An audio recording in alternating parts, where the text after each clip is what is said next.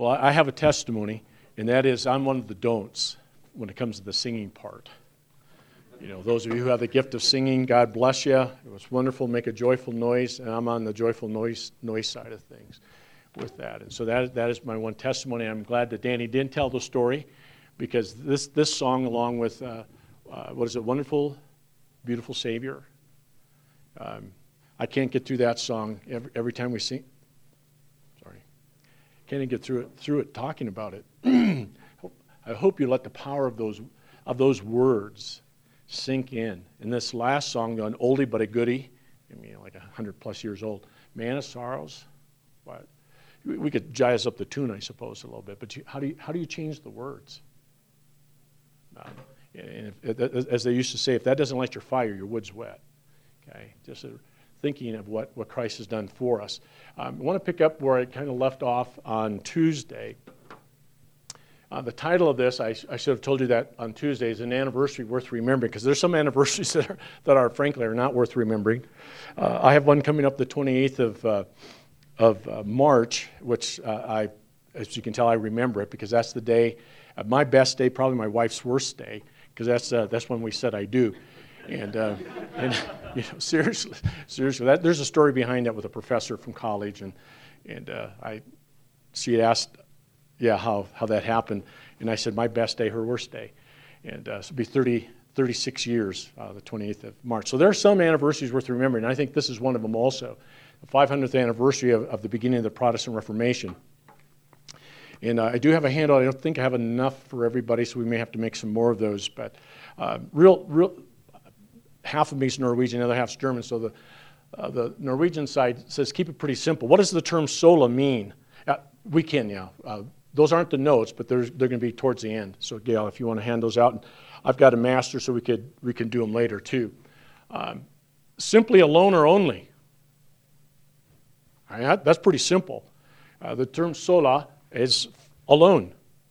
So if you're uh, you're outstanding in the field, and I, by outstanding I don't mean that you've won awards, uh, you don't have a PhD or whatever, but you're out in the field by yourself, you're alone, right? They say, well, I'm not alone because I got Jesus. Well, okay, just we'll leave Jesus out of it, and we'll leave the, the deer that are over here in the field just begging to be shot. Um, you know, we'll, we'll leave those out.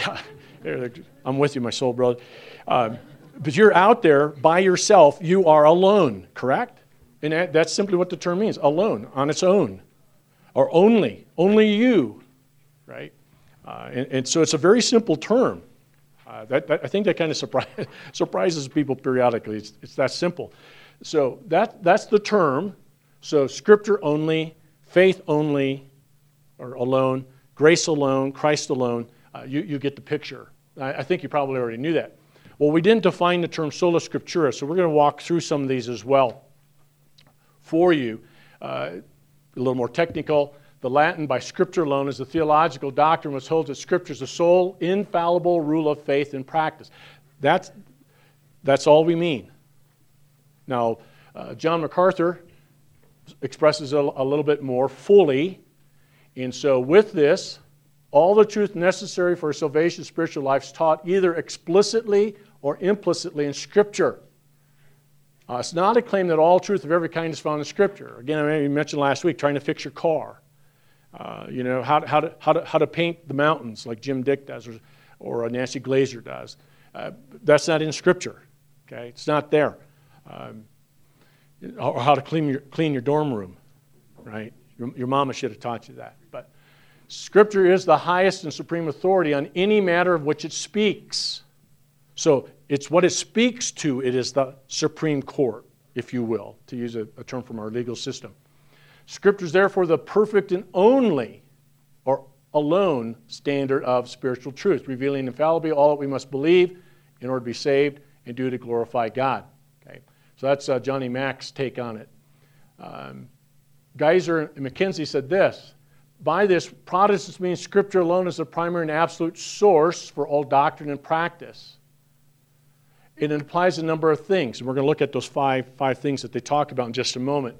From the the first one being, it is a direct revelation from God. As such, it has divine authority. This is from God. It's God breathed. It's spoken by God, so it is His word. And if He's true, we would think whatever He would say would be true, right? Because there's no error in God. If He's everlasting, we would think His word would be everlasting. If, if, he, if He's incomparable, we would suggest that His word would be incomparable just from the argument of who God Himself is. The Westminster Confession, uh, a little, little uh, uh, more full, but here's the second of the five things that Geisler and MacKenzie point out the sufficiency of Scripture. The Bible is sufficient, it's all that is necessary for faith and practice. Okay? We're just simply saying it's, it's the only source we have ultimately for our faith and how we want to live out the Christian life. We'll come back to sufficient uh, later. The authority of Scripture. Not only is it sufficient, but it possesses final authority. Scriptures are the final court of appeal in all doctrinal and moral matters.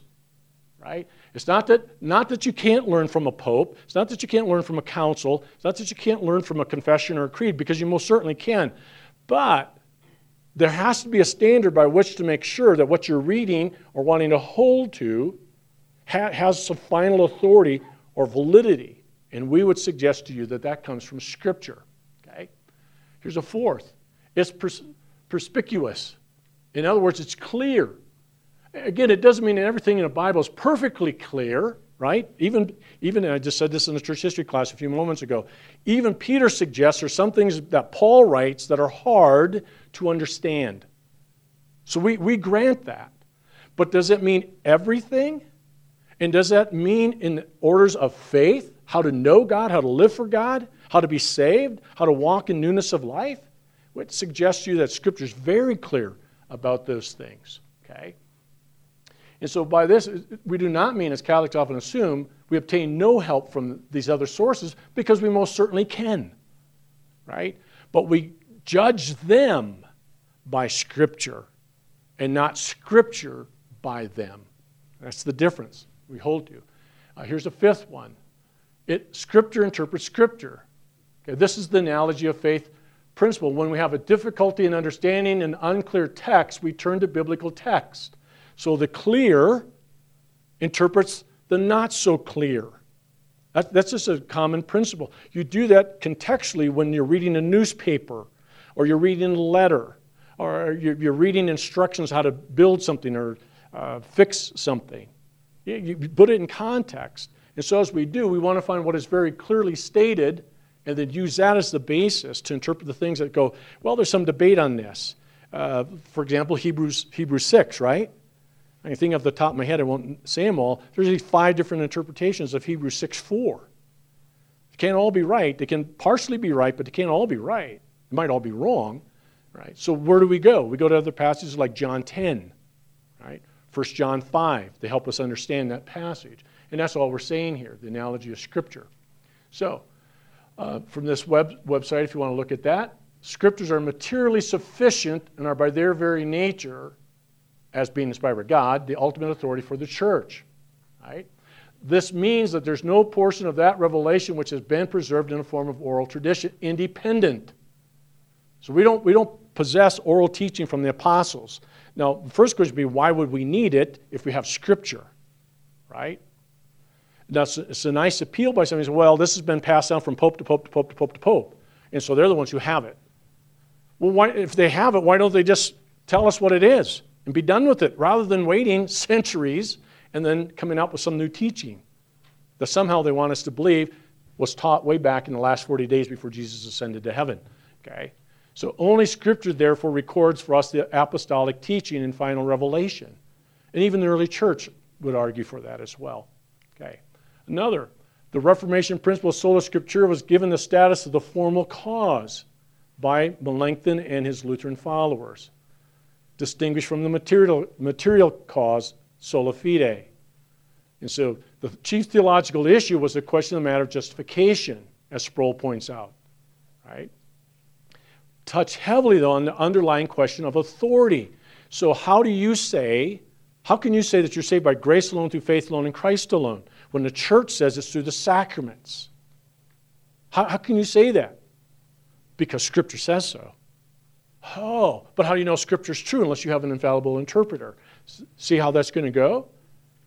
So we come to sola scriptura, and it lays the groundwork for us. If this is true, this is infallible, this is the inspired word of God, it should inform us of what God wants us to know on these issues. And when we come to it, we come to verses like John 3:16.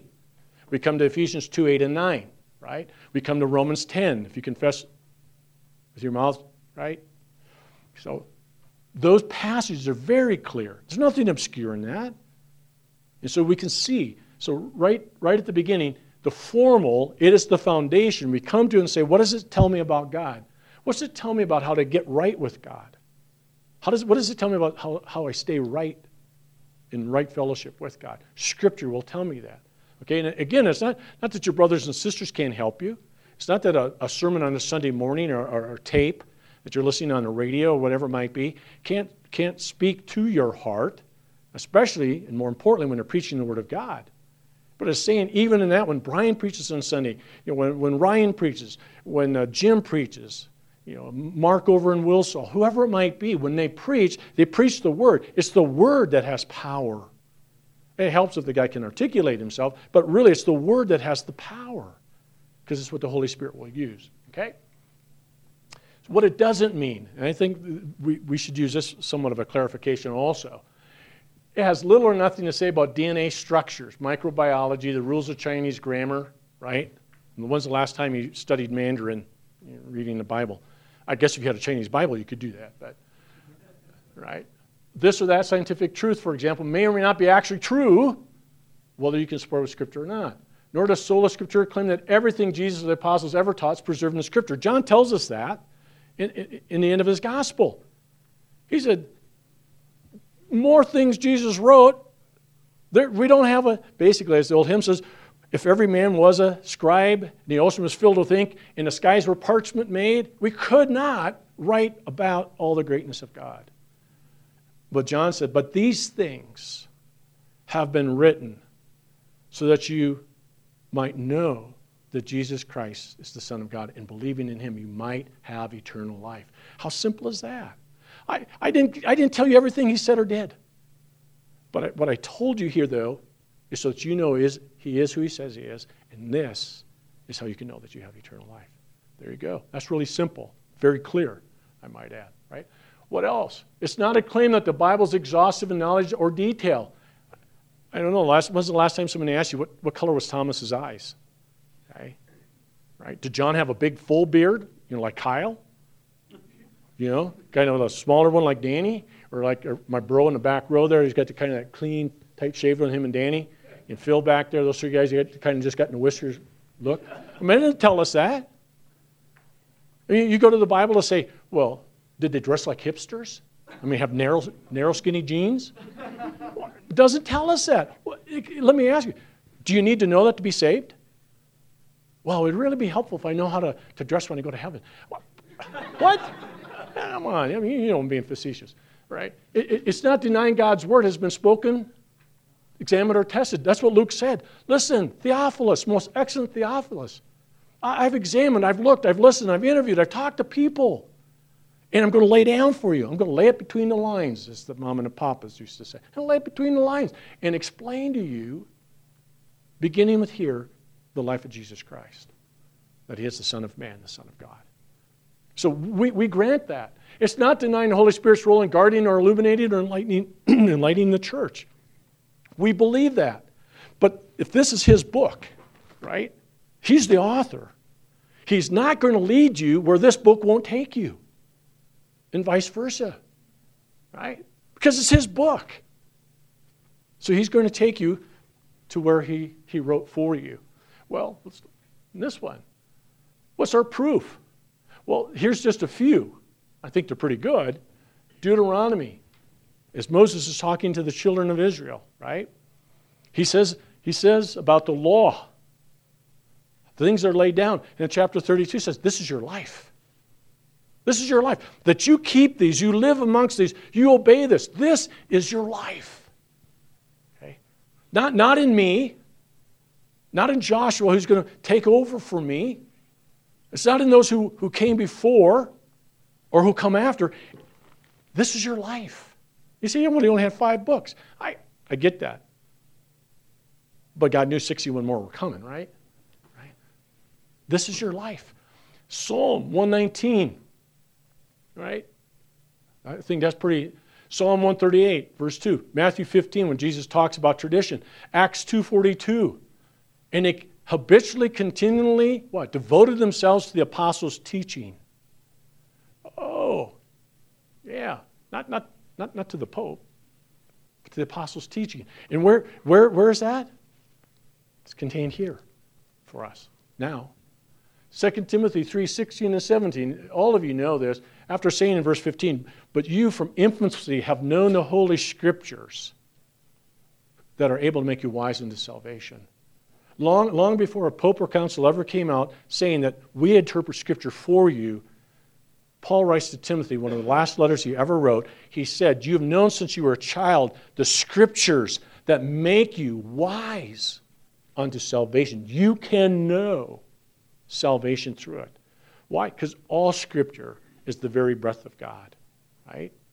And then he tells us these wonderful things about it, what, which is what? It tells you what is right, correct? It tells you what is true.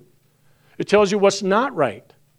It tells you how to get right, and it tells you how to stay right. That's those four, you know, doctrine, teaching, correction, training. So the Word of God, because it is God's Word, tells you what's right, what's not right. When you do get it wrong, it tells you what's wrong, right? It tells you how to get right, and it tells you how to stay on the right side of things with God. Why? That great verse, verse 17. So the man of God might be what? Equipped, or excuse me, complete, mature, equipped for every good work. And most of you know that the word for equipped there means thoroughly furnished. If you're not from Montana, probably still know this, but if you don't, just check it out when you talk about outfitters. You can, you can sign on with an outfitter to come hunting, and some of them, all you got to do is show up with your clothes and your checkbook, but you've already paid them. Your gun, right? And that's it. They got the cabin, they got the food, they got the horses, they got the guys who are going to gut it, cut it, and hang it for you. That's all you got to show up. You're thoroughly equipped, or you're going to go out on a job. So you're in construction, and you're going to show up with your bag of tools. You're a carpenter. There are certain things you need to have. You're thoroughly equipped, right, to frame the house. Or you're a sheetrocker. You come with your screw guns, and you come with your screws, and you come with your tape, and you come with your sheetrock. You're thoroughly equipped. So Paul tells us that so that you're mature, you can do all the good works God asks you to do. The Word of God equips you to do it all. I don't know if you realize what a resource you have here. You, you, you want to know how to do things God's way. This book tells you. That's what he's saying. Again, no mention of a council, no, no mention of a pope, no, no mention of the magisterium of the church. We come to Galatians 1 8 and 9. And Paul says, what?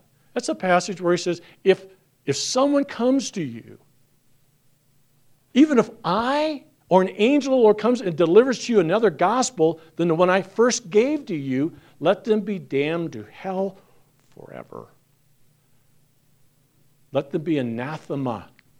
So Paul said, Listen, I, I delivered this message to you. So if I, five years, 10 years, 15 years down the road, I come back to you and say, You Galatians, wait a second. I, I, no, I, no, no, no. Here's how you're saved. He said, Let me be anathematized.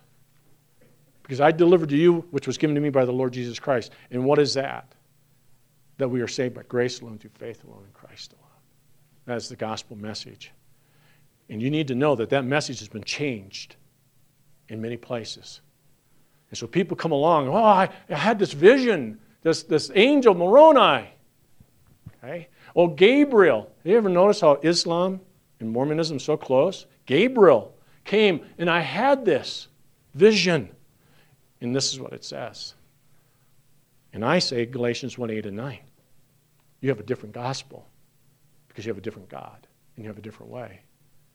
This book tells me Okay, we're going to look at one of the objections to that, which is uh, Paul. You know, Paul's the one who invented Christianity. You guys know that, don't you? Like, eh, I don't think that's right. We'll get to that in just a moment. So our proofs. So what are what what this should why are these, meaning the solas, sorry, why are these still re- relevant? And in particular, sola scriptura. Here's four primary reasons. Now, there's probably more, but I only have so much time. Number one, Rome's response at Trent, the Council of Trent in 1540, 42, and their view today. Second is still what separates us and distinguishes us from sectarian groups. Objections to the doctrine and what I would term, and I know somebody else probably have a better Gail or another better term for it, the evangelical drift of our age. You know, and we'll, we'll come to those. So what's Rome's response? Well, here we go, 1545 to 1563, codified at Trent. Scripture and tradition are both sources of authority, and that Scripture must be interpreted in light of tradition. Oh, well, hang on to that thought for a moment. Vatican I in 1870, Pope Pius IX said, I am tradition. You can read that. I mean, you can look it up and read it. He actually said that. I am, and this is the council where he is stated to be. When he speaks ex cathedra, from the chair, he speaks the very words of Christ. Okay? Papal infallibility was established at the Vatican. And they would trace it back and say it's throughout the history of the church that you find it. And if you want to read a lot of history, go read the Ante Nicene Fathers, and you'll find out that's not true. Vatican II, early 60s. It is clear, therefore, that sacred tradition, sacred scripture, and the teaching authority of the church, notice that, tradition, scripture, and a teaching authority combined, right, are so linked and joined together, one cannot stand without the others, and that all together and each on its own way, under the action of the one Holy Spirit, contribute to the salvation of souls. Who has the teaching authority? The Pope, the church. And by the church, you don't mean all of us, although some will argue that way. Read the catechism, read the other documents. They mean Mother Church. Okay? So, who, who tells you what tradition is and who interprets Scripture? Only the church. So, we believe in sola scriptura, they believe in sola ecclesia. The church alone can tell you what Scripture says. You might have good thoughts, you might even have a good point, but ultimately, at the end of the day, the church says this. And so you can read 1 John 5, you can read John 3.16, you can read Ephesians 2, 8, and 9. You say, well, this is what it says. Say, well, that's your interpretation. The church says, there you go. That's why it's still the battle today. Secondly, it's still what separates us. What do we mean by a sectarian group? They alone have the truth. We, we are the true church, whether Orthodox, Catholic, Mormon, Jehovah Witnesses, Seventh day Adventists who follow Ellen G. White, you, you fill in the blank, right? Even Muslims, they're, they're the true ones. And everybody else, it, to enjoy salvation, you need to really be part of us. Now, that's, that's changed a little bit with the Catholic Church, but salvation in this church or their group, they have other authorities in addition to the Bible, right? Muslims revere the Bible where it hasn't been changed. Mormons believe the Bible as far as it's translated correctly. The Jehovah Witnesses believe that the Watchtower and Tract Society of Brooklyn, New York. Catholic Church says the Pope and tradition and the magisterium of the church, right? Mormons have the Doctrine and Covenants, Pearl of Great Price, and the Bible. Right? So you start thinking it through. Those groups, SDA historically had Ellen G. White in her Revelations. So you add that to Scripture. Scripture plus fill in the blank. So that when you come to a Mormon and you say something, you say, well, yeah, but you know, we, as far as the Bible's translated correctly, because you know there's some things here in Scripture. So, well, you know, you hand them a Greek New Testament, and you say, okay, show me in here where, where it's wrong. Well, uh, what, what, do you mean? I said, well, show me. I mean, obviously, you think that this is an error. I'd like to see where it is. I know, there, I know there's this little thing down here in the bottom of the apparatus tells us there's some uh, deviations in words, but show me where it's wrong. What, what passage? Just where it disagrees with Mormon doctrine. Right? Well, my Muslim friend, you tell me the Bible's been corrupted? Hey, what do we do with that Isaiah text that was found, you know, in Qumran? You know, dated from about 150, maybe 250 BC, or maybe even a little older than that. Right? And it agrees with the Masoretic text, which is 1100 years the other direction. So, my Muslim friend, help me understand. If I read Isaiah, and Isaiah tells me from chapter 40 to 49, there is no other God, there's no other Savior, there's no other rock, there's no other Redeemer, right? And He is the one true God. He doesn't know of any other God. You help me understand how I, why I should accept the Quran, right? Why should I do that? Ah, kind of strange waters we find ourselves in here. What else? Objections to the doctrine. Literally, the, the, many of the Catholic apologists will tell you this. It's unhistorical, it's unbiblical, and it's unworkable. It's unworkable because look at all the different denominations. You guys can't even agree amongst yourself. So it's untenable and unworkable. How do you know apart from your own fallible private judgment that what you believe is true? How do you, how do you know that? I mean, are you fallible? Are, are you infallible or fallible? So if you're fallible, how do you know sola scriptura is true, right? Sola scriptura has resulted in splintering the church into over 25,000 different groups that can't agree. What? Oh, as one would say, I, I forgot who I got this from, but Protestants generally do agree on how one is to interpret the Bible on your own. Okay? On your own. Do it yourself. All, right? All claim to believe what the Bible says, yet no two of them agree what it is that the Bible says. Well, we can turn that on them too, but anyway. Number four, how can you be certain you are in the truth since all you have to go on is your own fallible private judgment that your church is right? Grace Bible Church, Manhattan Bible, or Wilsall Community, or Shields Valley. You know, what, how, how do you know? And so, how do you know you picked the right denomination? How do you know you shouldn't be Methodist like my cousins? Right? You know, or Presbyterians. How do you know that? Or the First Church of what's happening now. Right? Yeah, right. So, what's our response? Well, first, it is historical, not hysterical. It is historical. Okay? Because you have men such as Clement and Ignatius and Tertullian and Justin and Augustine and Cyril and Basil and others who argued for inerrancy of Scripture. And they quoted from hundreds, if not thousands, of verses. In fact, you could take from the early fathers and almost build your New Testament out of everything that they said, where they quote Scripture. And they tell you Scripture has not erred, does not err, cannot err. Why? Because it's the very breath of God. Hmm. They didn't say anything about church tradition. Oh, yeah, they did. Regula fide, the rule of faith, which has been handed down, which is not contrary to Scripture, but is reflective of Scripture. Right? So there's tr- tradition rightly understood. It has been the holding of the church. Okay? How do we know? I would say to my Catholic friend, how do you know your private interpretation of Rome documents and scriptures correct against the private interpretation of other Roman Catholics? You know, not all Catholics agree. If you don't believe me, just look at what Nancy Pelosi believes, right? And the other Catholics who, who uh, are in Washington, D.C. You think they really believe what the church teaches? Ha ha ha. Harry Reid was a Mormon. You think he believes what the Mormon church teaches? I don't think so, right? If you can't, if I can't trust my ability to understand the Bible and the church history, then how do I know I'm interpreting Matthew 16 and 2,000 year pedigree Rome correctly? How can I be certain that it's Rome who's God's true infallible? How can I ever be certain that the true infallible interpreter isn't the Eastern Orthodox, the Mormon Church Watchtower? Okay, see, it cuts both ways. You're telling me I can't with my own reasoning, sit down and look at Scripture and be sure. But with your own, with your own private interpretation, you will tell me the Roman pontiff can speak infallibly, and Roman history has been true for 2,000 years. That's heads you win and tails I lose, right? Kind of logical thing. You need to take Gail's class on that, or are you teaching logic? You're teaching logic. Okay, you got to do that. So, what about this? Actually, if all of us use the principle of sola scriptura, we would, with few exceptions, arrive at near unanimity on what the Bible teaches regarding the essentials of the truth. Do you, do you realize we're talking about the essentials of the faith? We're, we're, not, we're not talking about whether you should wear robes, your church should have stained glass, and all the other things. We're talking about the fundamentals, the essentials.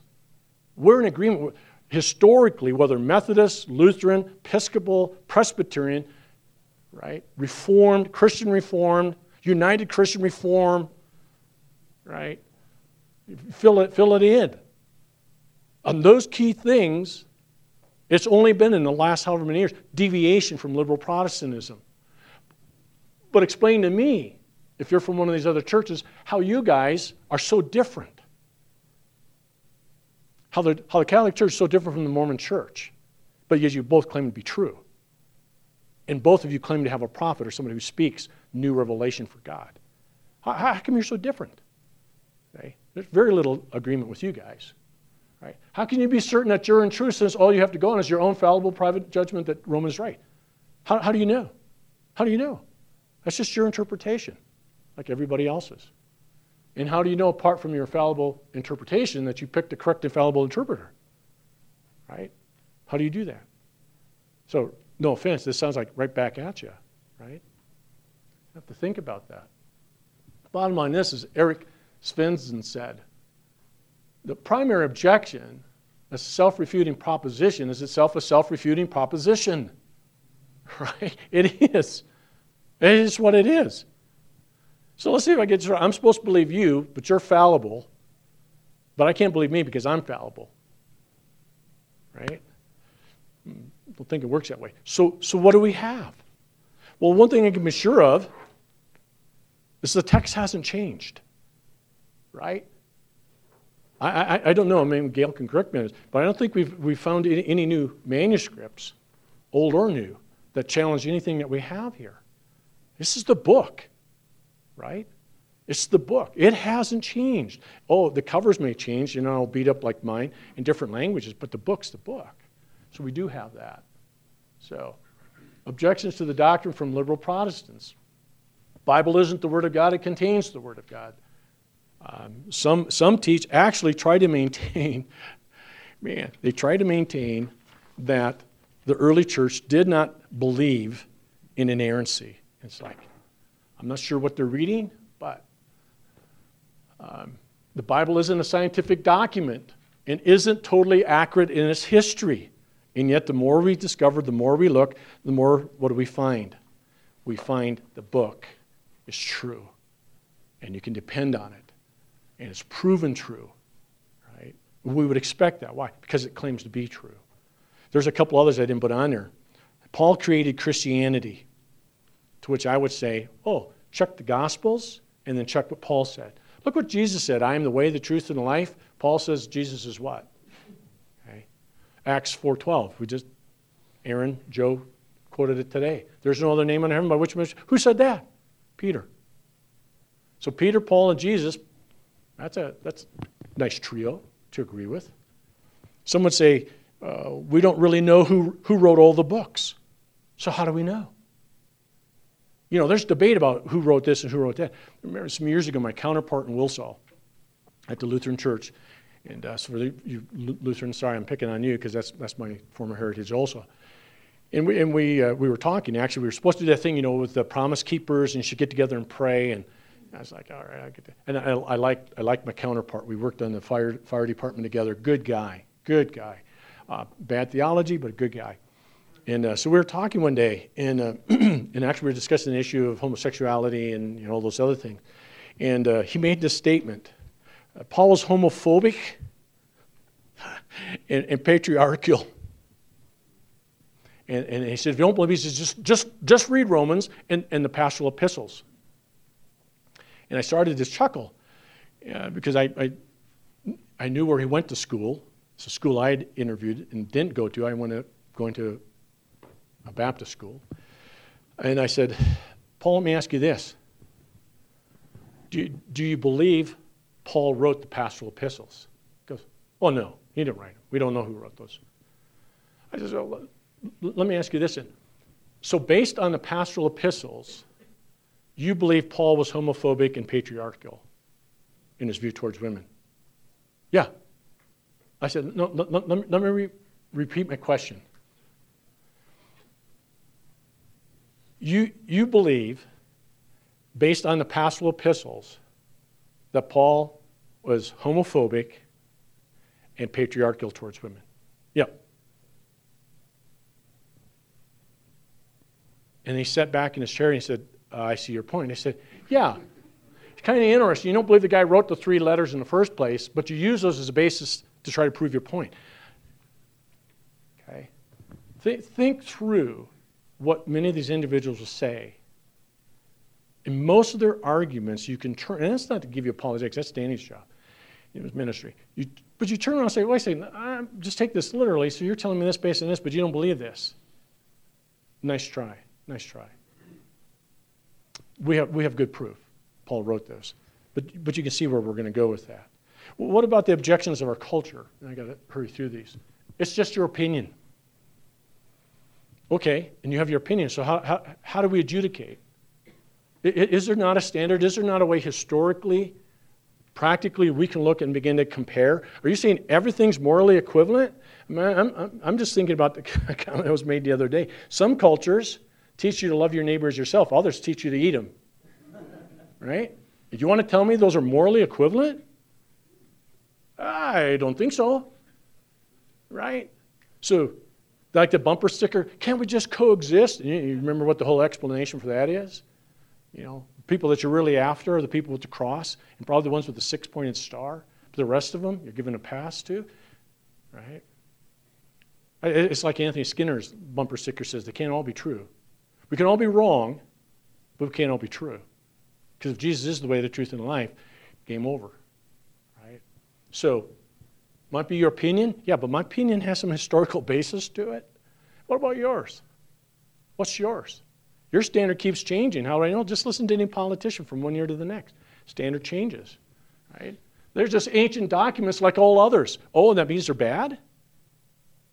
So I should walk into the first day of philosophy. I don't know why I have to take this stupid class because you just base this on ancient documents. Who cares about Plato and Aristotle? I mean, what's Athens got to do with Jerusalem, right?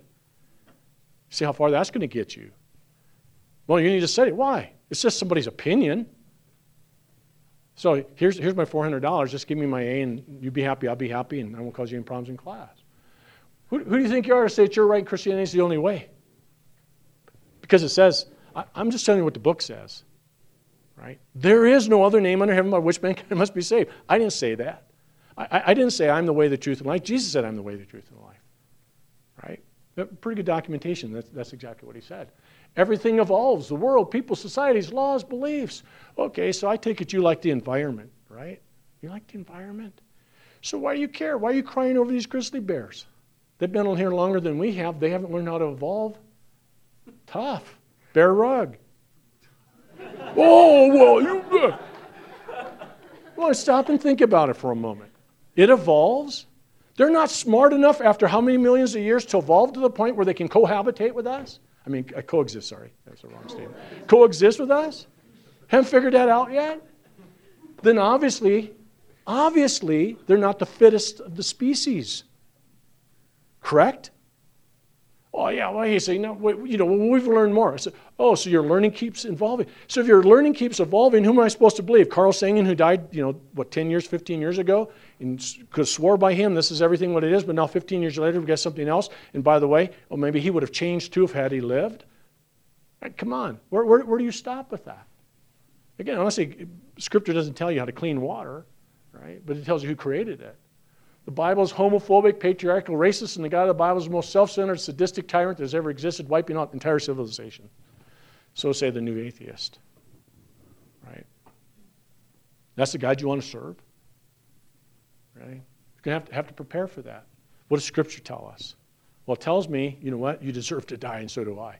But okay, that, that may not make him happy. What about the evangelical drift? Sufficiency of the word, the regulative normative principles, and our pragmatic approach to ministry and missions. I think this is where this troubles me more than what society does. Because I don't live my life based on society. I should base it on the Word of God. What the sufficiency of the Word? Is the Word sufficient to address our hard issues? Right? Does it, does it give me wisdom and principles of how to live my life and how to be changed? Let the word washing regeneration wash over me, to change me. Or do I have to find that in some secular textbook somewhere? Again, I'm not saying there might not be truth in some of those. Simply saying, where do I start? Where's the ultimate authority when it tells me who man, what he or she is? Right? even those in the church are starting to say, well, you know, you, you, you know, the God of uh, Islam and the God of the Bible, they're the same God. It's like, better read your book. Better read Isaiah 40 49. It makes pretty clear they're not. But, okay, so, well, you know, who cares about gender? You know, it's kind of fluid because, you know, we're all evolving. Hey, that's not what Scripture says. That's not what Scripture says at all. Scripture said God created them. Male and female created He them. And I know it's a trite old joke, but when He created Adam, He created Eve, not Adam and Steve. Right? He didn't. And He didn't create Eve and Susan. Right?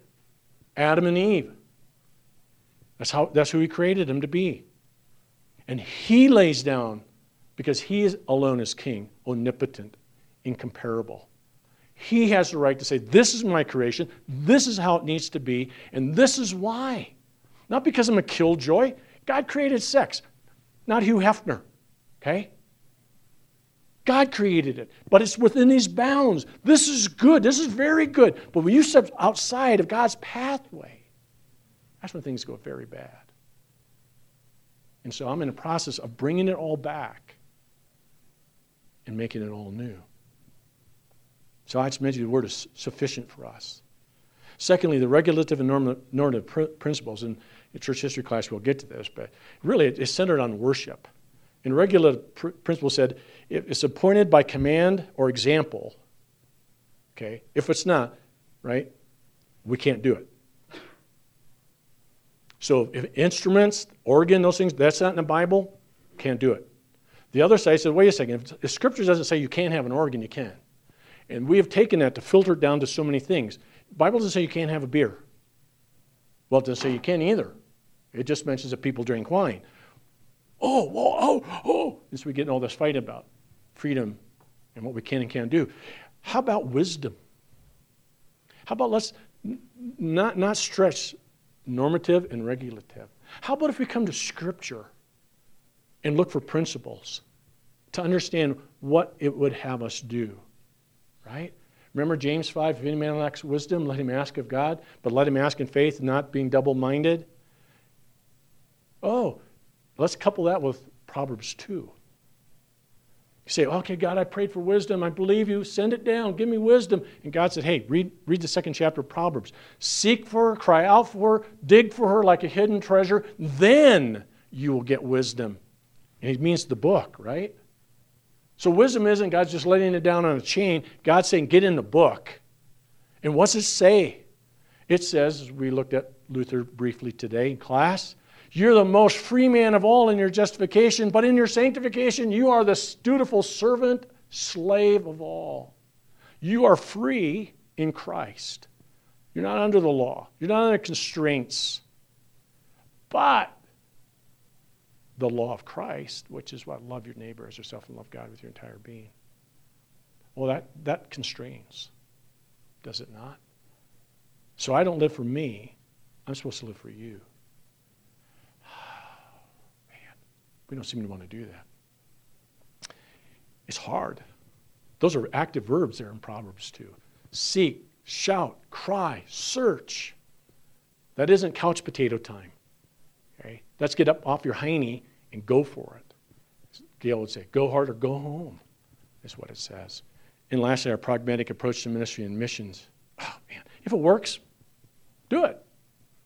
I mean, we can, we can market the church. We can get more people. I, just there's a, a great quote in Christianity Today today about Luther going off on relics. And then just beneath it, down there, they're advertising a book, how to fill an article, how to fill your church on Easter Sunday. I mean, I, I started laughing. I said, "What were we laughing about?" I said, "Well, look at this. Here, Luther's saying relics. You know, he said, "How is it that we got 18 apostles buried in Germany and Jesus only had 12?" I mean, okay, you know, story, those in church history class, we'll, we'll talk about that. It's like, in this article says, here's how you're going to fill your, your church on, Easter. Do you, re- you re- realize, those of you going to the missions, the whole contextualization issue in another culture? Context, contextualize? Our culture has done that, or we've done that in the church. We, we've decided to look at why people don't come to church as though some, pay, I'm not saying people can't tell you to be more friendly or more loving and more caring and that when people come in, regardless of what they look like or smell like, you come in and we're going to love you to Jesus. But our churches have forgot why we do church. And it's not so we make our building and our message and everything so, so watered down that people come in and they're not offended by anything. The church is for you. You're the church, right? You're the church. And when you gather, you gather to worship and to be edified and be sent out to evangelize and disciple. That's the church at its best. Read, read Acts 2. They committed themselves daily, habitually to the teaching of the apostles, to fellowship, to prayer, and the breaking of bread. Where in there does it talk about going out and asking what a bunch of pagans think church ought to be like? Nothing in Scripture about it. But it tells you how to be, how to love your neighbor, how to be a light in your neighborhood so people want to, hey, where do you go to church? We're kind of looking for a church. I haven't been to church since I was a kid. Hey, why don't you come with me? I think you'll like it. Because our pastor preaches from the word. Oh, I'm just going to tell you, he might make you uncomfortable sometimes. Just so you know, he's not picking on you, he's picking on all of us. Because you open the word of God, and if he talks about drunkenness today and you're drunk, don't be surprised. I didn't tell him that you're drunk, okay? All right? You come to church, should be comforted, and, if, and those who are comfortable should be afflicted. That's what the church is all about. And God, praise God, if your non Christian friends want to come and you invite them, they want to come, great. But we're not changing what we do so that they like it. Right? Because I, I, got news for you. I don't like hell, but it's in the book, and I'm going to preach it. Right? And so we contextualize the church. And so Sola Scriptura, what does Scripture tell me? The church is. What does it tell me a disciple is? What does it tell me my responsibility as a husband, a father, a dad, a brother, a sister, a mom, a cousin, a daughter? What does it tell me? That is my guiding principle. See, beloved, the reason I, I think one reason why many Catholics, not just from their own apologists and their own, their own tradition, poo poo sola scriptura is because you and I have been a bad example of it. Okay? And we need to reclaim the mantle and we need to live it. So, this is an anniversary we're celebrating because you realize men and women died for the, these truths. The truths you're going to hear over the next few weeks sola scriptura, sola fide. Right? People died for those. They gave their life, and they still give it today because they believe this book is true. And it points us to the one true God and the one person by whom all must be saved, and that is Jesus Christ. And that's on us. It's not on them, it's not on the liberals. It's not on the Catholic Church or the Orthodox or the Mormon. That's on us, beloved. To grasp this and live it. Let them see our light. Let them see our love for the Lord. Let them see our love for the Lord of the Word. And that would compel them to come home to their true home. Let's pray. Father, we come before you, and as Danny has said, we all, we have is what you've provided for us. And when I say only what you provided for us, it is all we need. You gave us your son.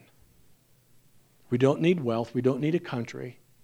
We, we, we, don't need all the trappings of society, prestige, privilege. All we need is you. And yet, in that, you've made it possible for us to be in fellowship, not only with you, but with each other. Because you saw that it was not good for man to be alone.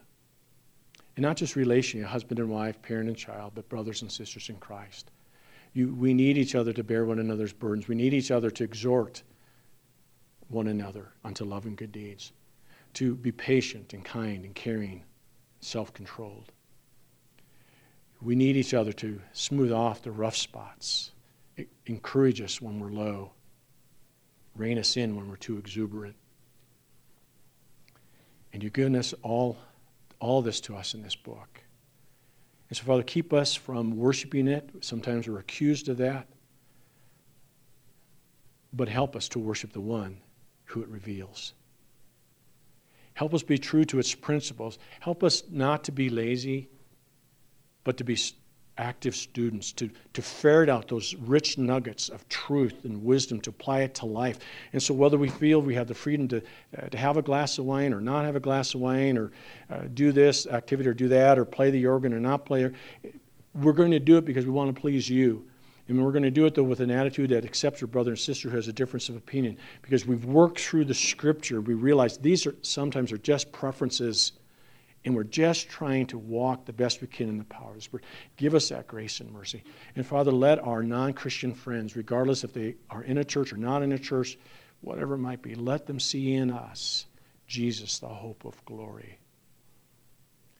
Give them eyes to see as they open the book, as we give them a Bible, we give them a tract, we give them a New Testament. Open their eyes to see your beauty, your greatness, your grandeur. And we ask this for their sake and your glory. In Jesus' name, amen.